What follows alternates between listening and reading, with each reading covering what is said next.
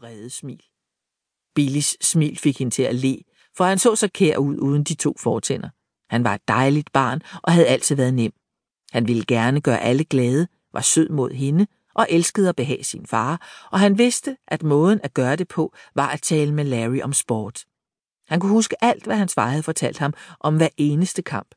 Han var fem år, og igennem det sidste år havde han sagt, at han en dag gerne ville spille amerikansk fodbold for det berømte hold San Franciscos 49ers. Sådan, min dreng, sagde Larry Norton stolt. Larry var besat af sport, især amerikansk fodbold, baseball og basketball. Han spillede golf med sine klienter og tennis i weekenderne. Han motionerede energisk hver morgen og opmuntrede sin kone til at gøre det samme.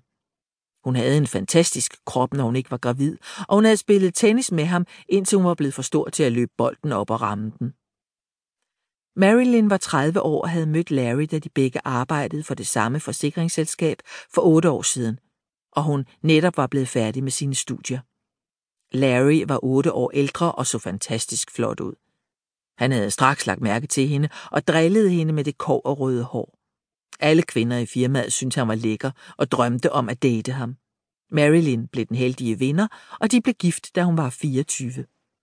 Hun blev meget hurtigt gravid med Billy og havde ventet fem år på deres næste barn. Larry var begejstret over, at det var endnu en dreng, og de ville kalde ham Brian. Larry havde haft en kort karriere inden for de lavere rækker i professionel baseball. Han var en legendarisk kaster, og alle var sikre på, at han ville ende i en af de store klubber. Men en ødelagt albue efter en skivulykke havde gjort en ende på hans fremtid inden for baseball, og han var begyndt at arbejde for et forsikringsselskab i stedet for. I begyndelsen havde han været bitter over det, og han havde en tendens til at drikke for meget og fløjte med kvinder, når han var fuld. Han insisterede altid på, at det udelukkende var socialt drikkeri. Han var midtpunktet for enhver fest. Efter han var blevet gift med Marilyn, havde han forladt forsikringsselskabet for at starte for sig selv. Han var den fødte sælger og havde etableret et succesfuldt firma som forsikringsmægler. Det gav dem et yderst komfortabelt liv med masser af luksus. De havde købt et smukt hus i Pacific Heights, og Marilyn holdt helt op med at arbejde.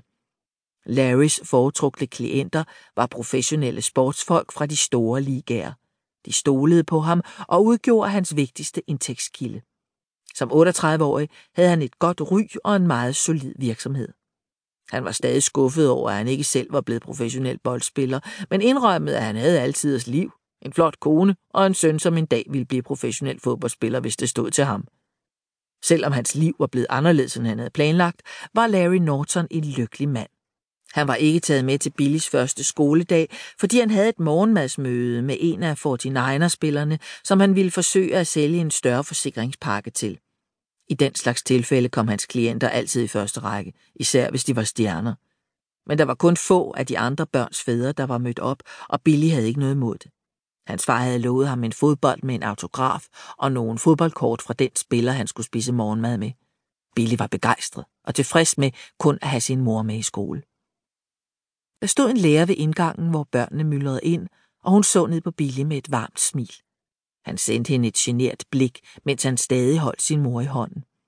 Læreren var køn og ung, med langt blondt hår. Hun så ud, som om hun lige var blevet færdig med sin uddannelse. På hendes navneskilt stod der, at hun var hjælpelærer, og at hun hed Miss Pam. Billy havde også navneskilt på. Marilyn tog ham med hen til hans klasseværelse, hvor en halv børn allerede legede, og deres lærer hilste straks på ham og spurgte, om han ikke havde lyst til at lægge fodbolden på sin hylde, så han havde begge hænder fri til at lege. Hun hed Miss June og var omtrent på alder med Marilyn. Billy tøvede lidt, og så rystede han på hovedet. Han var bange for, at nogen ville stjæle hans fodbold. Marilyn beroligede ham og opmuntrede ham til at gøre, hvad læreren sagde. Hun hjalp ham med at finde hans plads i rækken af åbne rum, hvor andre børn allerede havde lagt deres ting og nogle bluser.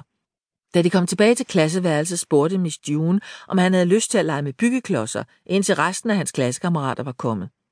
Han tænkte over det og så på sin mor, som blidt puffede ham hen mod legetøjet. Du kan jo godt lide at lege med byggeklodser derhjemme, sagde hun. Jeg går ingen steder. Hvorfor leger du ikke lidt? Jeg sidder bare her. Hun pegede på en lille bitte stol og fik anbragt sig på den med betragteligt besvær, mens hun tænkte, at der skulle en kran til at hale hende op af stolen igen. Miss June tog Billy med hen til klodserne, og han gik hurtigt i gang med at bygge.